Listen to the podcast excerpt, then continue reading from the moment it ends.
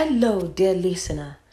Thank you for stopping by and welcome to Detox with Happy, where you get a daily dose to encourage change within by God's way of thinking.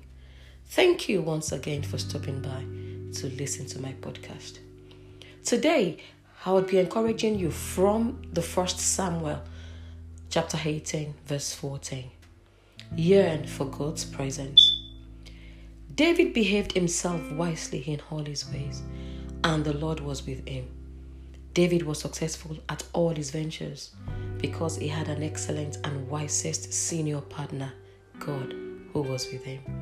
God's presence is a surety for all round success in life, be it as a student, in relationships, family, career, or business. Be determined to let your utmost priority be God's presence. 1 Corinthians chapter 1 verse 30 states that it is because of God that you are in Christ Jesus. He became wisdom from God for us. This means that he made us righteous and holy and he delivered us. Jesus has been made wisdom unto you. He lives in you. Be intentional to stay conscious of this truth that Jesus lives in you.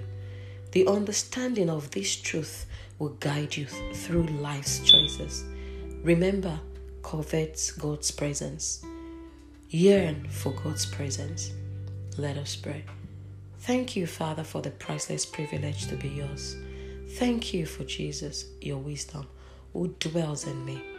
Like David, I am wise, and I excel in all I do because of your presence. Thank you, Father, for your grace is available for me to always be conscious of your presence in and with me. In Jesus' name, amen. Thank you once again for joining in. I appreciate you, and bye for now.